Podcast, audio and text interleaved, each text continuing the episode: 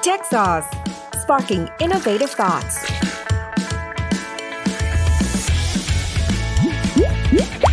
Exec Insight Culture Transformation สวัสดีค่ะ คุณกำลังอยู่กับอรนุชเลิศสวรรณกิจหรือมิหมีนะคะ หลายคนอาจจะคุ้นเคยกับในรายการของ Exec Insight นะคะ ที่เราสัมภาษณ์ ผู้บริหารระดับสูงนะคะ CEO จากหลากหลายองค์กรค่ะ แต่สำหรับซีรีส์ใหม่นี้นะคะ Exec Insight ที่เราจะมาโฟกัสในเรื่องของ People ค่ะ เราจะมาพูดคุยกับผู้บริหารระดับสูงในกลุ่มของ Chief People Officer หรืออาจจะมีกลุ่มของ Chief เอ่อ HR Officer ด้วยนะคะ ซึ่งเนื้อหาเหล่านี้เนี่ยทำไมเราถึงมาพูดคุยกัน หลายคนอาจจะคุ้นเคยค่ะว่าทาง t e c h s o u r c e เราเนี่ยมีการนำเสนอข่าวสารนะคะแล้วก็ให้ความรู้เกี่ยวกับเรื่องของ innovation แล้วก็เรื่องของเทคโนโลยีโดยเฉพาะ แต่องค์กรจะไม่ขับไม่สามารถขับเคลื่อนเข้าสู่โลกแห่งนวัตกรรมได้เลย ถ้าเราขาดซึ่งเรื่องของการ transform ในเรื่องของ people แล้วก็ culture ค่ะ แต่วันนี้ตัวมิหมีไม่ได้มาคนเดียวนะคะ เราพัฒนาซีรีส์นี้มาร่วมกันกับ partner ของเราค่ะ บริษัท Kincentric นะคะ ซึ่งในซีรีส์นี้เนี่ยเราก็จะเชิญทาง Kincentric นะคะ มาร่วมสัมภาษณ์แล้วก็เจาะประเด็นในเรื่องของ people กันโดยเฉพาะค่ะ วันนี้นะคะเราจะไป เชิญพูดคุยกับทางคุณวุฒินะคะ ซึ่งจะมาร่วม interview กับเราในซีรีส์นี้นะคะ สวัสดีค่ะคุณวุฒิสวัสดีครับคุณมิหมีสวัสดีค่ะครับสวัสดีคุณผู้ชมและคุณผู้ฟังด้วยนะครับ ก็วันนี้เรามาอยู่ที่ออฟฟิศของทาง m i n e r Food นะครับ เราจะมาสัมภาษณ์คุณเบนภาณุวัฒน์ เบ็ญเราะมานนะครับ Chief People Officer ของ The m i n e r Food นะครับ ทีนี้เรามาอยู่กันที่นี้ เพราะว่าหลาย ๆ ท่านท่านผู้ชมท่านผู้ฟังอาจจะเห็น Product นะครับ หรือว่า Output ที่มี Product ออกมาจาก m i n e r Food หลาย ๆ รูปแบบนะครับรวมทั้งบริการด้วย แต่วันนี้เรามาเจาะลึกกันครับว่า เรื่องของ people เรื่องของ people transformation การเปลี่ยนแปลงของผู้คนในองค์กรนะครับ สามารถปรับตัวได้อย่างไรนะครับ ในปัจจุบันและองค์กรมีการปรับตัวยังไง เราจะมาสัมภาษณ์คุณเบนกันนะครับ แล้วก็เรื่องราวต่างๆเนี่ยจะมีการแชร์อินไซต์กันเดี๋ยวเราไปติดตามกันได้เลยครับค่ะ ไปพบกับท่านกันเลยค่ะ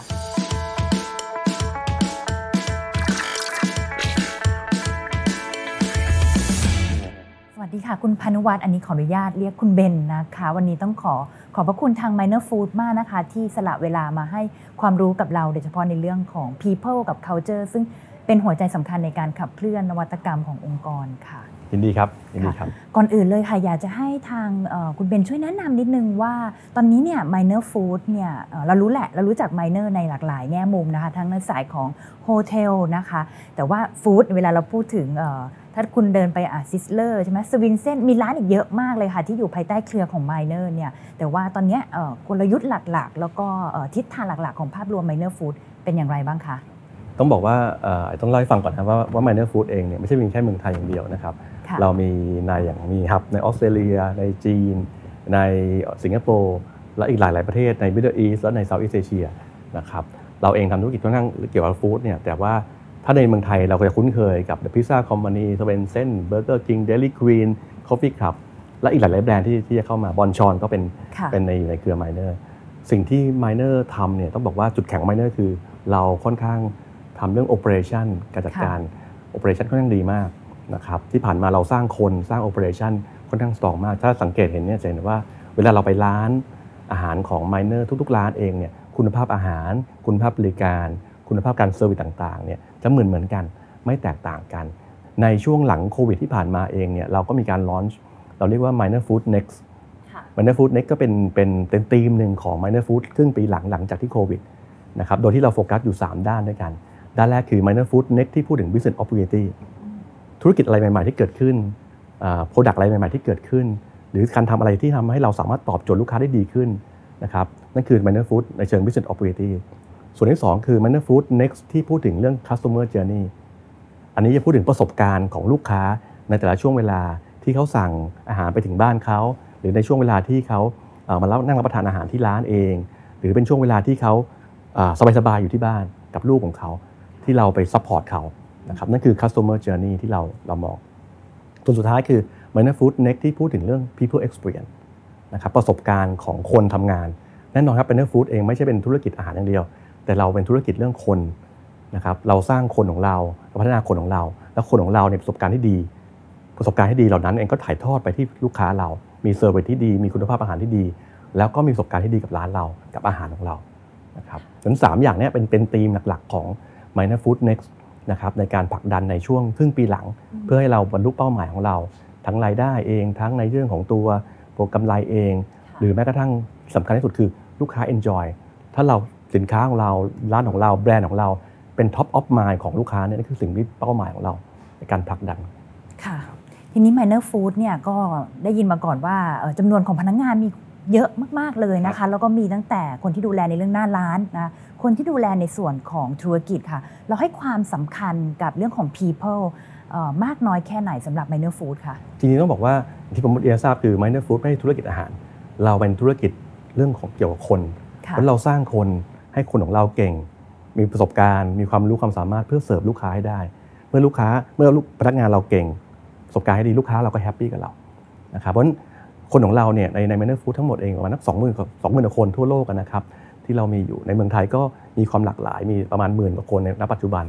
นะครับเราไม่ได้ต้องบอกว่าเราให้ความสำคัญกับคนทุก ๆ คนในองค์กรเรา ตั้งแต่พนักงานหน้าร้าน พนักงานที่เป็นนักนักเรียนมาฝึกงานกับเรานะครับพนักงานที่เป็นพาร์ทไทม์พนักงานที่เป็น full-time นะครับพนักงานที่ทำงานออฟฟิศในช่วงที่ผ่านมาเราเห็นได้ว่ามีหลาย ๆ อย่างที่ทำให้คนของเราเนี่ยเก่งขึ้นสตรองขึ้น แล้วมีหลาย ๆ อย่างที่เราสร้างในอดีตที่ผ่านมา แล้วสะท้อนมาถึงคริสิสเนี่ยทำให้คนของเราเนี่ยสามารถเติบโตต่อไปได้นะครับนั่นคือสิ่งที่เรามุ่งเน้นความสำคัญเรื่องคนมาก ๆ ถ้าถามวันนี้ถามทุกคนในในองค์กรเนี่ยเอ่อเรื่องอะไรที่เป็นหนึ่งอเจนดาของเขาคือเรื่องของคน สร้างคนยังไงทำคนคนยังไงให้เราเก่ง เพื่อให้คนเหล่านั้นสามารถตอบลูกค้าเราให้ได้ครับ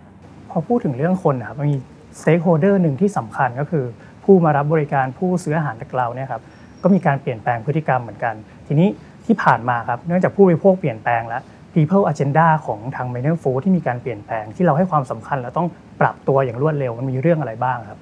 ผมเล่าให้ฟังอย่างนี้ดีกว่าช่วง crisis ก่อนนะครับเพราะฉะนั้นก่อน crisis ก็เป็นสิ่งที่เรา build bonding ทีมของเราขึ้นมาช่วงคริสิสใจนะว่าเราก็ปรับตัวค่อนข้างรวดเร็วนะครับ people action ของ people update ของเราเนี่ยในช่วงคริสิสเนี่ยมีอยู่กัน4 5ด้านด้วยกัน ด้านแรกคือถ้าพูดถึงเรื่องของประสบการณ์เนี่ย แน่นอนอย่างที่ผมเรียนให้ทราบคือเราเน้นประสบการณ์ของลูกค้าเป็นหลัก ช่วงแล้วก็ประสบการณ์ของพนักงานสองประสบการณ์นี่เป็นส่วนประสบการณ์ที่สำคัญ ช่วงคริสิสเนี่ยทุกคนแน่นอนทุกคนครับ ทุกคนมองเรื่องอะไรบ้าง เวลาพูดถึงไมเนอร์พูดถึงอาหารแบบพิซซ่าคอมมานีสเวนเซนอะไรพวกนี้เรามองถึงคุณภาพอาหาร ความรวดเร็วในการส่งอาหารถึงบ้านเขา แต่สิ่งสำคัญที่สุดในช่วงเวลาคริสิสเนี่ยทุกคนพูดถึงความปลอดภัย อันที่สองคือต้องบอกว่าในเชิงการทำงาน แล้วก็ในเชิง productivity ของการทำงานของคนเรา สังเกตไหมครับว่าช่วงช่วงโควิดเองเนี่ยร้านอาหารทุกร้านปิดหมดเลย มีร้าน delivery เป็นส่วนใหญ่ที่เปิดอยู่นะครับแน่นอนเราก็เทือนแน่นอนในช่วงเวลานั้น พนักงานนั้นน้องๆในร้านอาหารที่เป็นร้านอาหารที่ดายอินเข้าไปเนี่ยนะครับไม่มีไม่มีคนเราปิดร้าน ห้างปิดหมด เพราะเด็กๆเหล่านั้นจะว่างงาน สิ่งที่เราต้องทำในช่วงการช่วงนั้นคือว่า เราทำยังไงที่จะให้คนเหล่านั้นมีงานทำในมีงานทำในร้านที่เป็นร้าน Delivery ให้กับลูกค้าเรา นะครับเป็นการโยกย้ายคนจากหลากหลายแบรนด์ เข้ามาช่วยบางแบรนด์ ที่มีการมียอดขายเพิ่มขึ้นค่อนข้างมากในช่วงเวลานั้นนะครับมีย้ายคนจากเอ่อกลุ่มคนจาก Sizzler Bonchon หรือแม้กระทั่งโรงแรม คนโรงแรมคนที่พูดถึงไลฟ์เอ่อ minor food lifestyle เองค่ะก็มาช่วยขายของอืมนะครับมาช่วยทำอาหารตรงนั้นได้เหมือนกัน นี่คือสิ่งที่เรามุ่งเน้นว่าทำยังไงให้เขามีมีงานทำอืมแล้วก็ทำยังไงให้เขามี productivity ที่ดีขึ้นค่ะในช่วงเวลานั้น นั่นคืออันที่สองที่เราเราค่อนข้างมุ่งเน้น อันที่สามที่เรามุ่งเน้นคือ แน่นอนเวลาน้องๆทำงานเองเนี่ยเอ่อ work from home กับ work ที่ออฟฟิศมันไม่เหมือนกันถูกไหมครับ work ที่ store กับ work ที่ออฟฟิศไม่เหมือนกัน น้องๆที่ทำงานหน้าร้านก็มีความเสี่ยงที่เราดูแลเขาอยู่ เรา ensure เขาได้งานแน่นอน แต่อันที่ 3 คือทำยังไงเขาผูกพันเขาทุ่มเทมากขึ้นกว่าเดิม ให้เขารู้สึกว่าเขา engage กับองค์กรมากขึ้นกว่าเดิมนะครับเราก็มีการทำกิจกรรมหลายๆกิจกรรมที่เกิดขึ้น สิ่งที่สี่ที่เราทำคือออต้องบอกว่าพอผ่านผ่านถึงจุดจุดหนึ่งเองเนี่ย เราก็เห็นว่าทุกคนทำงานหนักนะลูกค้าเราก็ช่วยเหลือเราค่อนข้างดีมาก เราก็คุยกันในกลุ่มผู้บริหารว่าเออเราต้องทำยังไงที่จะแสดงความขอบคุณให้กับลูกค้าเราที่ช่วยเราในช่วงเวลานั้น แล้วเราก็ช่วยลูกค้าในช่วงเวลานั้นเหมือนกันนะครับเราคุยกันตอนเช้า ตกเย็นมา operation ดีมากทุกคนเก่งมากในใน Minor Food ทุกแบรนด์ เขียนคำขอบคุณ ผ่านกล่องบ้างผ่านเอกสารบ้างบางคนวาดรูปนี่คืออันที่สี่เราทำอันที่ห้าแน่นอนเราไม่ลืมครับว่าทุกๆ ในอุโมงค์เนี่ยมันต้องมีปลายแสงลำแสงออกมาที่บอกว่าเอ้ยนี่คือปลายอุโมงค์ที่เราจะเดินต่อไปได้นะครับเรามีการเตรียมตัวหลังโควิดต้องทำอะไรบ้าง หลังโควิด ถ้าพนักถ้าลูกค้ากลับมากินที่ร้าน ต้องมีกระบวนการอะไรบ้าง เจอร์นี่ของลูกค้าที่มาหลังโควิดจะเป็นยังไงบ้าง อันนี้คือสิ่งที่เราคุยกันในช่วงเวลาโควิดเหมือนกันว่าโอเคนะถ้าเกิดเริ่มเปิดเมื่อไหร่หนึ่งเสเต็ปที่หนึ่งถ้าเกิดพนักงานเข้าไปที่ร้านต้องทำอะไรบ้าง ลูกค้าเข้าไปที่ร้านต้องทำอะไรบ้างนะครับนี่คือสิ่งที่เราวางแผนไว้ด้วยเหมือนกัน นะครับนี่คือ people action ที่เราคุยกันใน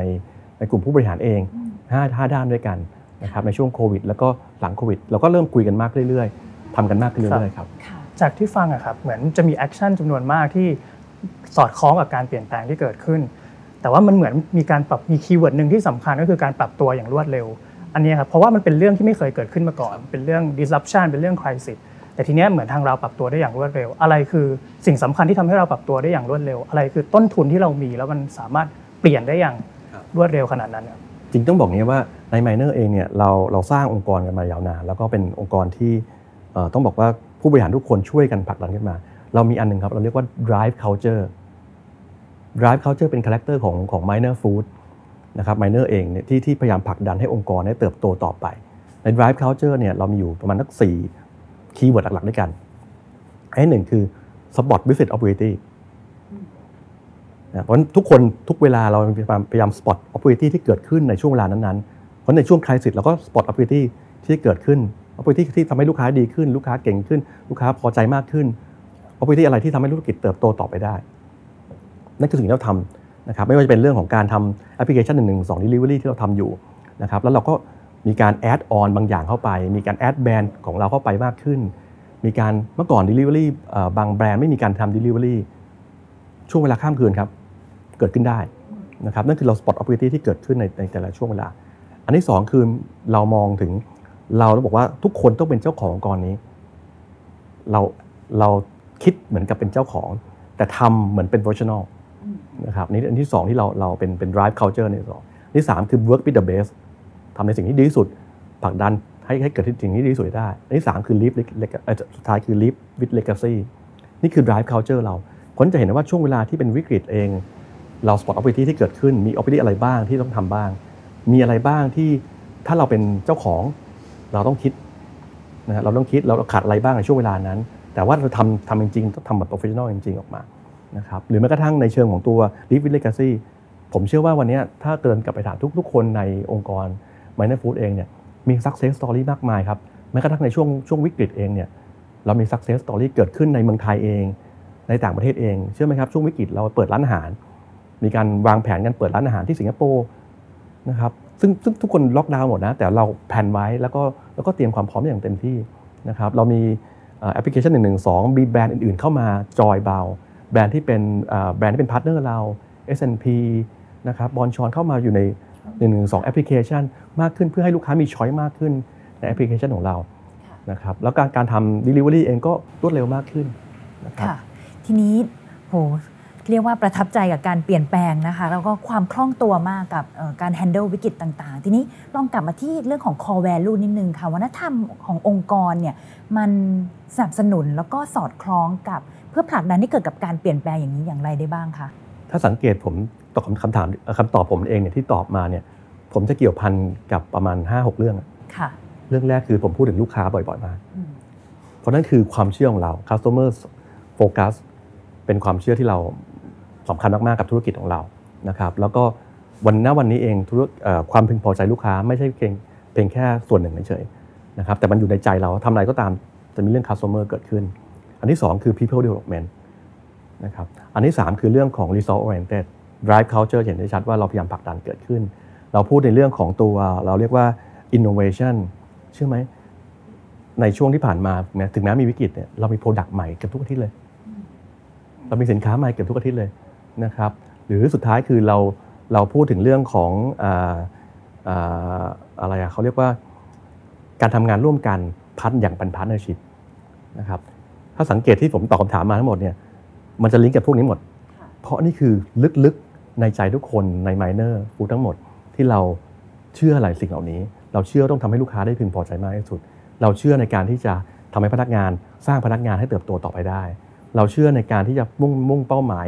result เกิดขึ้นให้เกิดขึ้นทำอะไรไม่ใช่แค่ทำอะไรทำลอยๆหรือไฮเลเวลอย่างเดียว แต่ต้องลงมือทำปฏิบัติจริง ๆ เพื่อ outcome ออกมาจริง ๆ เรามุ่งเน้นในเรื่องของการ partner กับ stakeholder ต่างๆ เรามุ่งเน้นของการ product ใหม่ๆอินโนเวชันใหม่ๆ ที่เกิดขึ้น พวกนี้คือสิ่งที่เราเชื่อในอดีตที่ผ่านมา แล้วโชคดีอย่างคือว่าสิ่งที่เราเชื่อในอดีตที่ผ่านมาเนี่ยมันมันเป็นความเชื่อที่ถูกต้อง และเป็นความเชื่อที่ผลักดันให้ทำให้เราผ่านวิกฤตได้ แล้ววันนี้เรายังเชื่ออีก เพียงแต่ว่า character ของลูกค้าจะเปลี่ยนไป character พนักงานจะเปลี่ยนไปการ drive result เปลี่ยนไป innovation จะเปลี่ยนไป แต่การการเปลี่ยนไปเนี่ยนั่นคือ element ย่อยๆ ของความเชื่อวิธีการ execution มันเปลี่ยนไป แต่ความเชื่อมันความเชื่อเดิม แต่วิธีการมันจะเปลี่ยนไปในการ execute หรือการที่ปฏิบัติการลงมือปฏิบัติการสอนคนการทำให้ลูกค้าเรา มันเปลี่ยนวิธีการนะครับ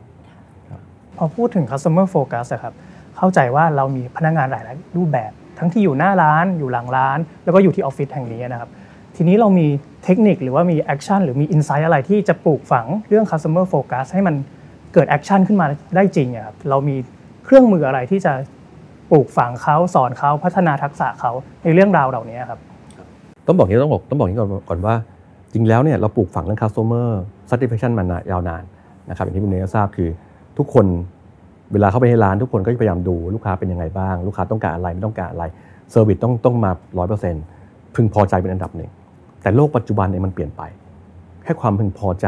แค่อาหารที่มีคุณภาพ แค่ speed หรือ service ปกติมันไม่ได้ วันนี้เรามุ่งเน้นเรื่องของเรียกว่า emotional customer experience หรือการ connected กับ customer จากรีเสิร์ชหลายๆรีเสิร์ชหลายๆเฮาส์เกิดขึ้นเนี่ยเราบอกว่าถ้าองค์กรหรือพนักงานเอ่อองค์กรหรือบริษัทเนี่ยสามารถ connected กับ customer ได้เนี่ยมันจะทำให้ outcome ออกมาแบบเยอะมาก มากกว่า value มากกว่าเดิมประมาณ50 50กว่าเท่า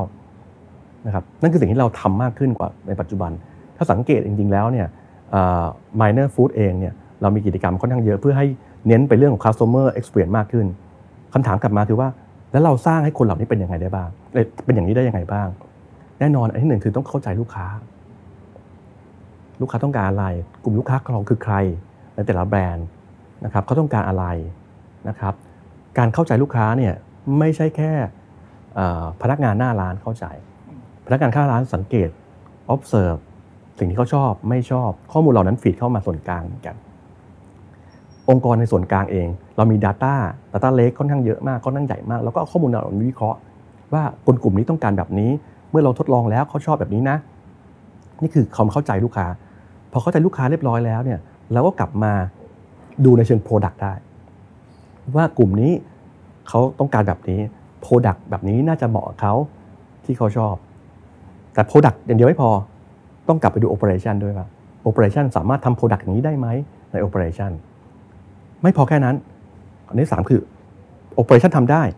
แต่ Operation ทำยังไงให้ลูกค้ามี emotional experience ด้วยเพราะฉะนั้นเราก็จะมีการแทรก emotional experience เข้าไปใน Product ใหม่ๆที่จะเกิดขึ้น ส่วนถัดมายิ่งสำคัญใหญ่อีกก็คือการที่ทำให้คนทุกคนในร้านของเราพันกว่าสาขาทำอย่างนั้นได้ ต้องสอนคนทุกๆ จุดว่าเออต้องทำยังไงบ้าง ต้องปูยังไงบ้าง ต้องวัดยังไงบ้าง ต้องทำกิจกรรมยังไงบ้าง เพื่อให้ลูกค้ามีสัมผัสได้ถึง Product ที่ดี อาหารที่คุณภาพ service ที่ดี แล้วก็มี emotional กลับไป ไปบอกต่อได้ทำให้ร้านเราเป็น top of the mind ได้ นั่นคือสิ่งที่เราต้องทำในข้อที่ 4 ข้อสุดท้ายคือเมื่อทำไปแล้วเนี่ยมันไม่จบแค่นั้นครับทำไปแล้วก็ต้องมีการเรียนรู้สังเกต ลูกค้าชอบอันนี้ไม่ชอบอันนี้ในการปรับเปลี่ยนเพื่อให้มันดียิ่งขึ้นไปอีก จากที่ฟังครับจะมีเหมือนคีย์เวิร์ดสำคัญหนึ่งที่มันอยู่ underlying ของ activity ต่างๆ ที่เกิดขึ้นใน minor food นะครับก็คือเรื่องของความคล่องตัวหรือ agility ทีนี้เราทำให้มันเป็นรูปธรรมได้ไงครับ ในการที่จะผสานคนจาก operation จากหน้างานต่างๆ ให้เขาสามารถสร้าง output หรือ outcome ออกมาได้ครับ เรามีเทคนิคอะไรหรือมี insight อะไรที่จะแชร์ได้ไหมครับ คือถ้าผมผมแบ่งเป็นสองเรื่องนะครับเรื่องแรกคืออย่างที่เมื่อกี้เราคุยเรื่อง culture ขององค์กรเรา ถ้าพูดถึงลักษณะลักษณะของ culture ของ minor food เองเนี่ยเราทุกคนเป็นเอ่อเราเข้าถึงกันซึ่งกันและกันได้หมด ไม่ว่าจะเป็นระดับสูง ผมเป็น CPO น้องๆหน้าร้านก็คุยได้ เราคุยกันเป็นเพื่อนเป็นเป็นพี่เป็นน้องกัน นะครับมีไอเดียอะไรก็แชร์กันได้นะครับมีการทำเรื่อง collaboration กันมากขึ้นกว่าเดิมเยอะมากนะครับมีการ support ซึ่งกันและกัน นั่นคือ culture ที่เราเป็น openness culture ที่เป็น lean organization มันทำให้เรา agile มันทำให้เราสามารถปรับตัวได้ มันทำให้เราสามารถเอ่อเขาเรียกว่า resilient ล้มแล้วลุกขึ้นมาได้ มันทำแต่ต้องบอกว่าอันหนึงที่สำคัญมากๆคือทุกคนต้องบอกว่าใน food ทุกคนอึดมากอืมๆนะฮะอึดมากๆในการทำงานมันนั้นก็เป็นเป็นเป็นเป็น bonding ที่เราเราเราทำขึ้นมานะครับเพ ราะนั้นไอ้พวกนี้คือ culture ที่เราผลักดันต่อไป อีกส่วนหนึ่งคือการการสร้างคน การสร้างพัฒนาคน ถ้าผมผมแบ่งการแกนของการสร้างพัฒนาคนเป็นสองแกน แกนนอน แกนนอนคือ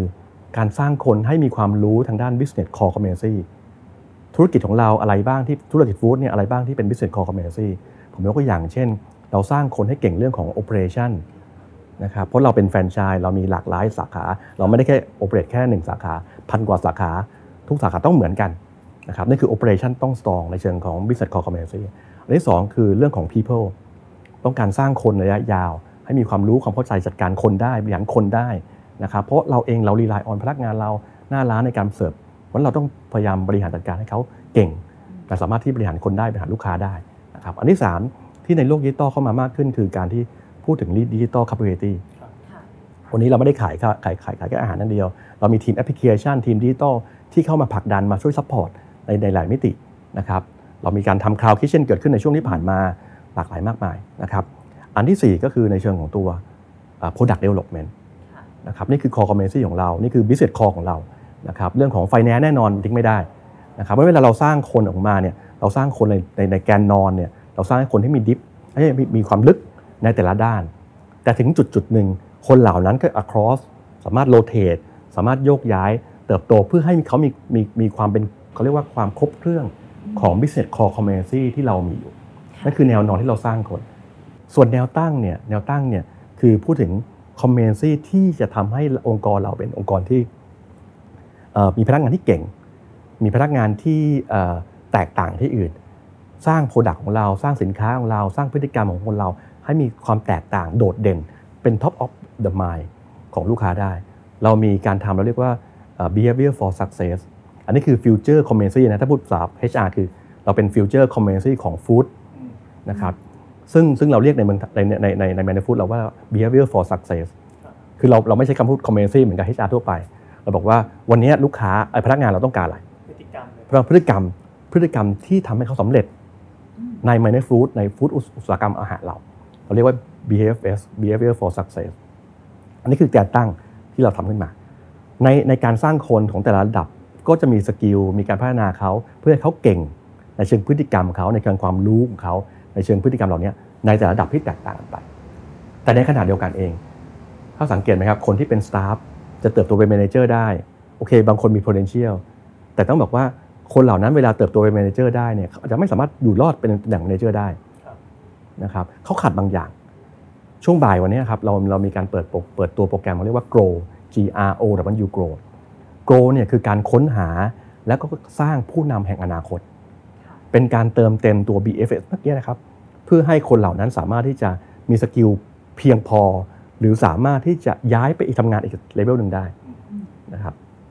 เราเรามองถึงการสร้างคนเหล่านั้นเองเนี่ยใน Grow program เนี่ยตั้งแต่ entry level คำว่า entry level ของผมหมายถึงตั้งแต่ intern student หมายถึงน้องๆพนักงานหน้าร้านนะครับน้องๆที่ที่เข้ามาจอยหน้าร้านอยู่ นะครับจนทั้งถึงเติบโตไปถึงดับ CEO นะครับแต่ Grow เนี่ยคือการสร้างผู้นำแห่งอนาคต ที่เป็นผู้ในแนวในแกนตั้ง ที่เราอยากให้เขาเติบโตเป็นก้าวทีละก้าวก้าวไป โดยที่ฐานแน่นเพราะฉะนั้นเวลาเขาฐานเขาแน่นด้วยในในพิเศษคอคอมเมซี่ของฟู้ดเอง แล้วก็แนวตั้งก็เก่งด้วยทำให้เขาเติบโตอย่างมั่นคง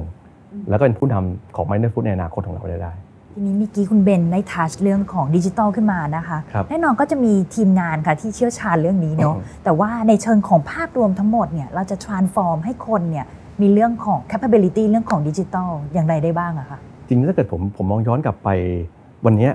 เราทุกคนเองเนี่ยถามว่าเราต้องถูก transform เรื่องดิจิตอลไหมจริงๆแล้วมันมาโดยธรรมชาติ ไม่มีใครสอนเราเล่นแอปไลน์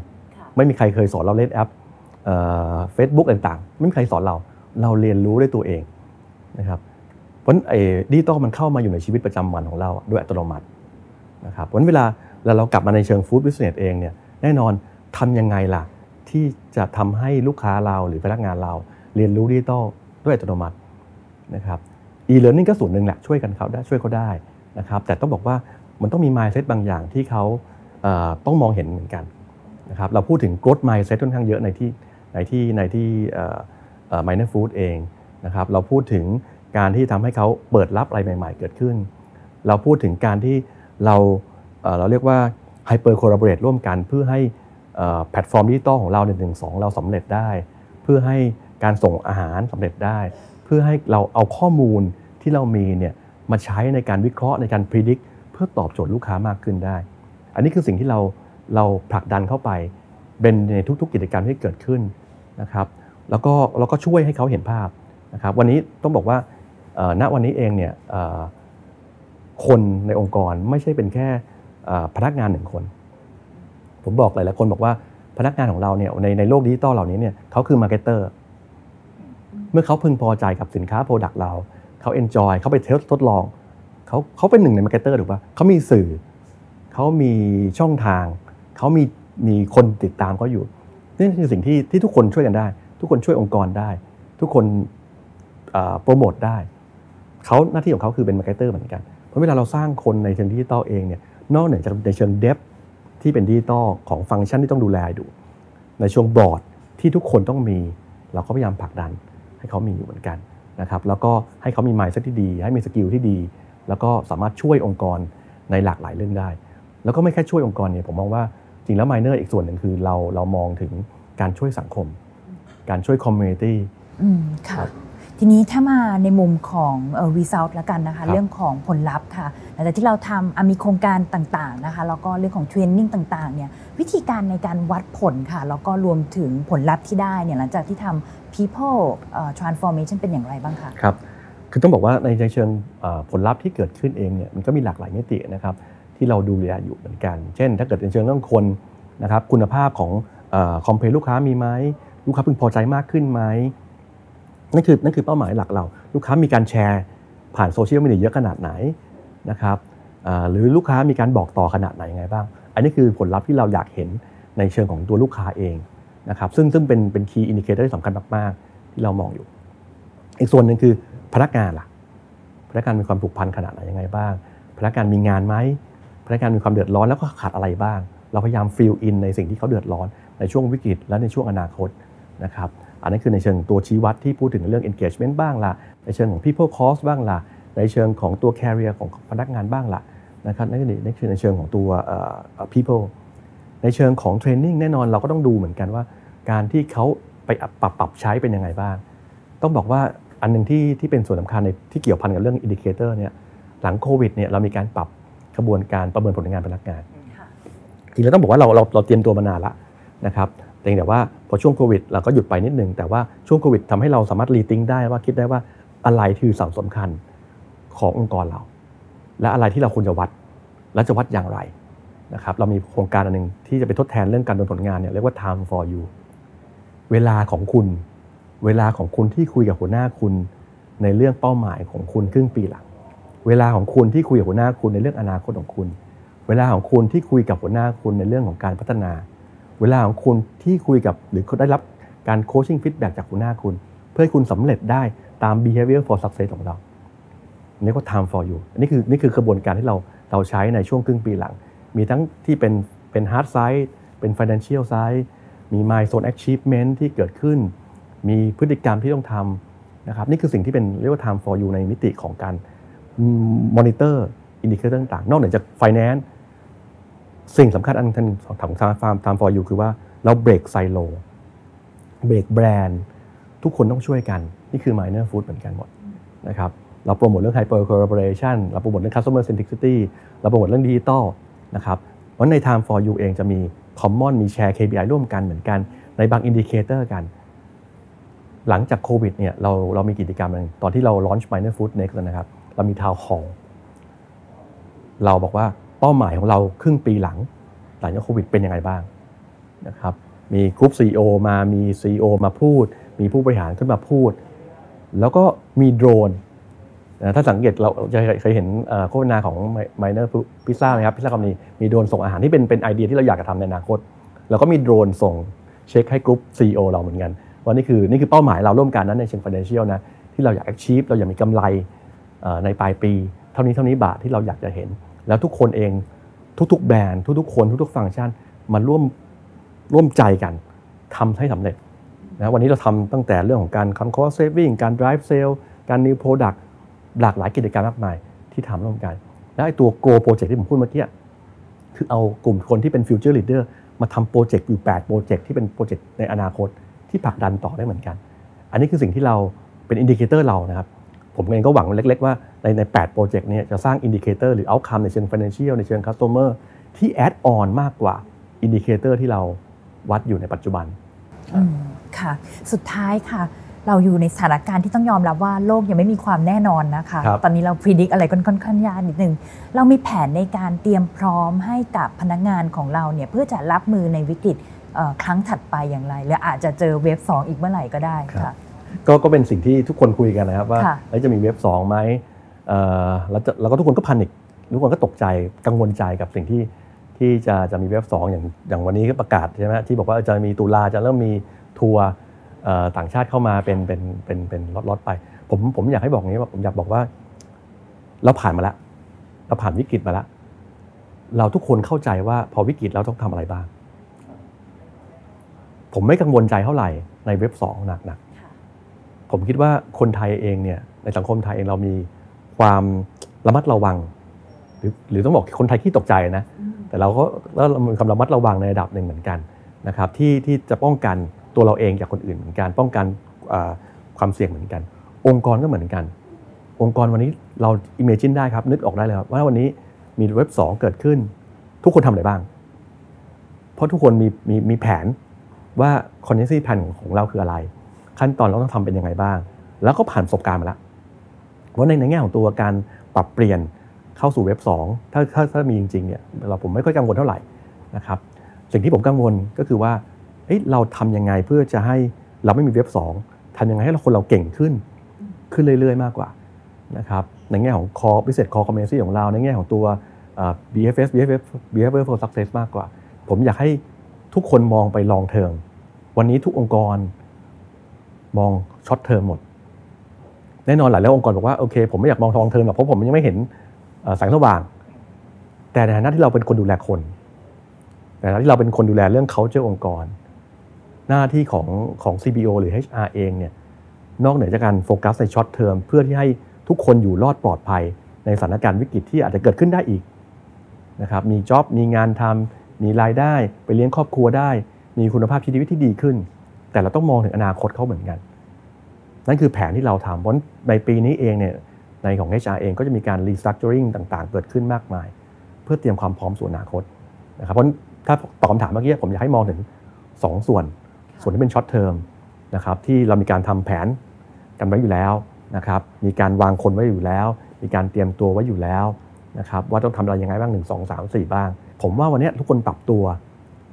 มันยิ่งกว่า transformation อะ ถ้าสังเกตเห็นว่าก่อนโควิดเนี่ยทุกองค์กรพูด transformation แต่ crisis มันทำให้เรา transform โดยอัตโนมัติ แล้ววันนี้เรา transform ไปแล้วคราวนี้คำถามกันมาคือว่าจะ transform ต่อไปในอนาคตยังไงบ้าง ถ้าวันนี้ใครยังมองถึงแค่ short term อยู่แค่ระยะสั้นอยู่ ผมว่า